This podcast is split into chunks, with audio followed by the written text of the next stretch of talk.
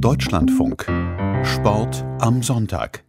Es hat in den vergangenen Tagen Neuigkeiten gegeben von dem Spieler, den die meisten, die die Fußball-EM dieses Jahr gesehen haben, wohl niemals vergessen werden. Christian Eriksen. Der Däne, der damals auf dem Platz einen Herzstillstand hatte und vor laufenden Kameras wiederbelebt werden musste. Seine genaue Erkrankung ist uns nicht bekannt, aber was bekannt ist, Eriksen ist nach der EM ein Defibrillator eingesetzt worden. Das ist ein Gerät, das Herzrhythmusstörungen erkennt und im Notfall Schocks auslöst. Und diese Woche kam die Meldung, dass Eriksen offenbar nicht mehr für seinen Verein Inter Mailand spielen darf und der Club ihn wohl gehen lässt, weil die italienischen Gesundheitsbehörden das nicht erlaubten. Es gibt in Italien eine Regel, die Fußballern das Spielen mit einem solchen Defibrillator verbietet. In anderen Ländern geht das aber? Frage an Sportkardiologe Pascal Bauer von der Uniklinik in Gießen. Ist diese Regel sinnvoll? Die italienische Regel besagt ja, dass man, wenn man einen eingebauten Defibrillator hat, dass man nicht mehr an Kontaktsportarten teilnehmen darf. Das ist die Regel und die haben dann eine rote Linie gezogen die in Deutschland jetzt nicht in dieser Form äh, gezogen wurde. Allerdings gilt es zu berücksichtigen beim Defibrillator-Einbau, dass wir das ja nur durchführen, wenn eine schwerwiegende Herzerkrankung vorliegt oder ein überlebter plötzlicher Herztod. Das heißt, wir haben es ja hier mit schwer herzkranken Patienten zu tun.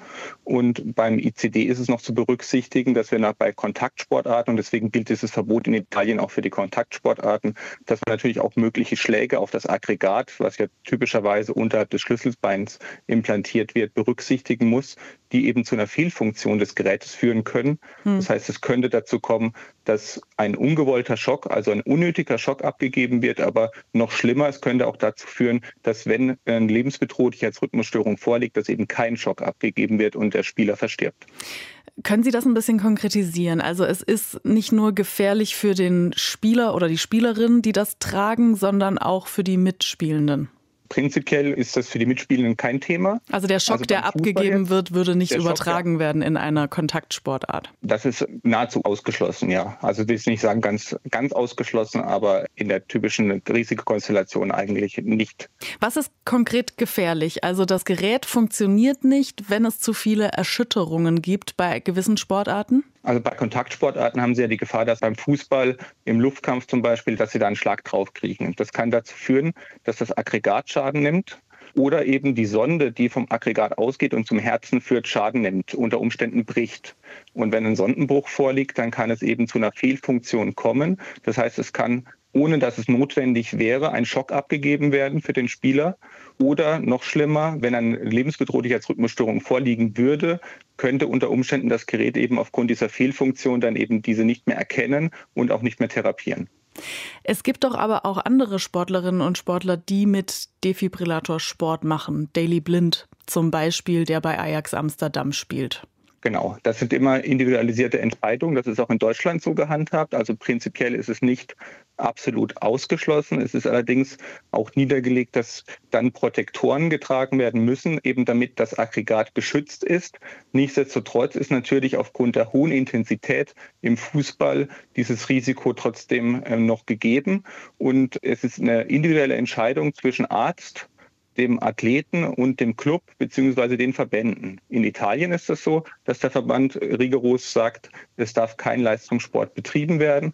In Deutschland ist es eben eine individualisierte Entscheidung und das muss man dann auch individuell betrachten. Aber nicht der Defibrillator ist das Entscheidende dabei, sondern die zugrunde liegende Herzerkrankung ist natürlich das, was auch die Sportlichkeit bestimmt. Das heißt, beim Fußball ist es so, dass wir eine hochintensive Belastung haben für das Herz-Kreislauf-System und die zugrunde liegende Erkrankung, die überhaupt dazu geführt hat, dass ein Defibrillator implantiert wurde, kann durch den Sport eben verschlechtert werden und Herzrhythmusstörungen eben durch den hochintensiven Sport ausgelöst werden. Es klingt jetzt durch, dass Sie da durchaus auch kritisch sind, was Kontaktsportarten angeht, mit so einem eingebauten Defibrillator. Vielleicht nochmal die Frage nach Ihrer Bewertung. Finden Sie, dass sich der deutsche Fußball durchaus auch Gedanken über so eine eher pauschale Regel machen sollte? Ich finde es eigentlich ganz gut, dass in Deutschland wir individualisierte Regeln haben, weil, wie ich schon sagte, die zugrunde liegende Herzerkrankung bestimmt die Sporttauglichkeit. Wenn eine Herzerkrankung passagier vorliegt, das heißt, sie wieder vollkommen ausheilen kann, wie das im Falle von Daniel Engelbrecht anscheinend gewesen war, der eine Herzmuskelentzündung hatte. Auch Fußballer, oder im ja. Fall Sagen auch, wir kurz dazu. Und, oder im, genau, und auch im Falle von Daily Blind, dann, wenn das Herz sich wieder komplett erholt, und ein ICD schon implantiert wurde, dann ist es individuell vielleicht möglich, Profisport, Profifußball zu betreiben. Allerdings, wenn eine chronische Herzerkrankung vorliegt, und das scheint ja bei Christian Eriksen der Fall zu sein, ohne dass ich die Erkrankung bis jetzt kenne. Aber dadurch, dass er nach einer Woche bereits einen Defibrillator eingesetzt bekam, ist davon auszugehen, dass es eben eine nicht ausheilbare Herzerkrankung ist, die wahrscheinlich mit einem erhöhten Risiko für den Spieler selbst einhergeht, wenn er weiter hochintensiven Sport betreibt. Sie haben erst dieses Wochenende Workshops zum Thema Reanimation und plötzlicher Herztod gegeben. Beim Hessischen Fußballverband haben Sie mir vor dem Gespräch verraten. Ist das die spürbare Aufmerksamkeit der Verbände nach dem Fall Eriksen? Also wir haben hier bei uns in der Region schon seit Jahren, machen wir regelmäßig Reanimationstraining und AED-Training für die Physiotherapeuten, für die Sportmediziner der professionellen Sportler hier im Umkreis. Allerdings muss man natürlich ganz klar sagen, dass nach dem Fall Eriksen die Aufmerksamkeit und die Nachfrage nach solchen Schulungen natürlich nochmal deutlich gestiegen ist. Was hat sich denn schon geändert oder was bräuchte es noch, damit es sicherer wird im Spitzensport oder im Profisport? Ich finde, wir haben im Profisport in Deutschland sehr gute Strukturen. Wir haben eine standardisierte, von den Verbänden vorgegebene Sporttauglichkeitsuntersuchung, die ähm, absolviert wird in den professionellen Bereichen. Das Problem scheint vielmehr der Amateursport zu sein, weil wir haben zwar Empfehlungen für die Durchführung von sportärztlichen Vorsorgeuntersuchungen, allerdings sind das Empfehlungen und die sind nicht verpflichtend, wie es im Profibereich ist. Im Profibereich ist es verpflichtend und deswegen finden wir auch viel mehr kardiale Zwischenfälle bei den Amateursportlern im Vergleich zum Leistungssport.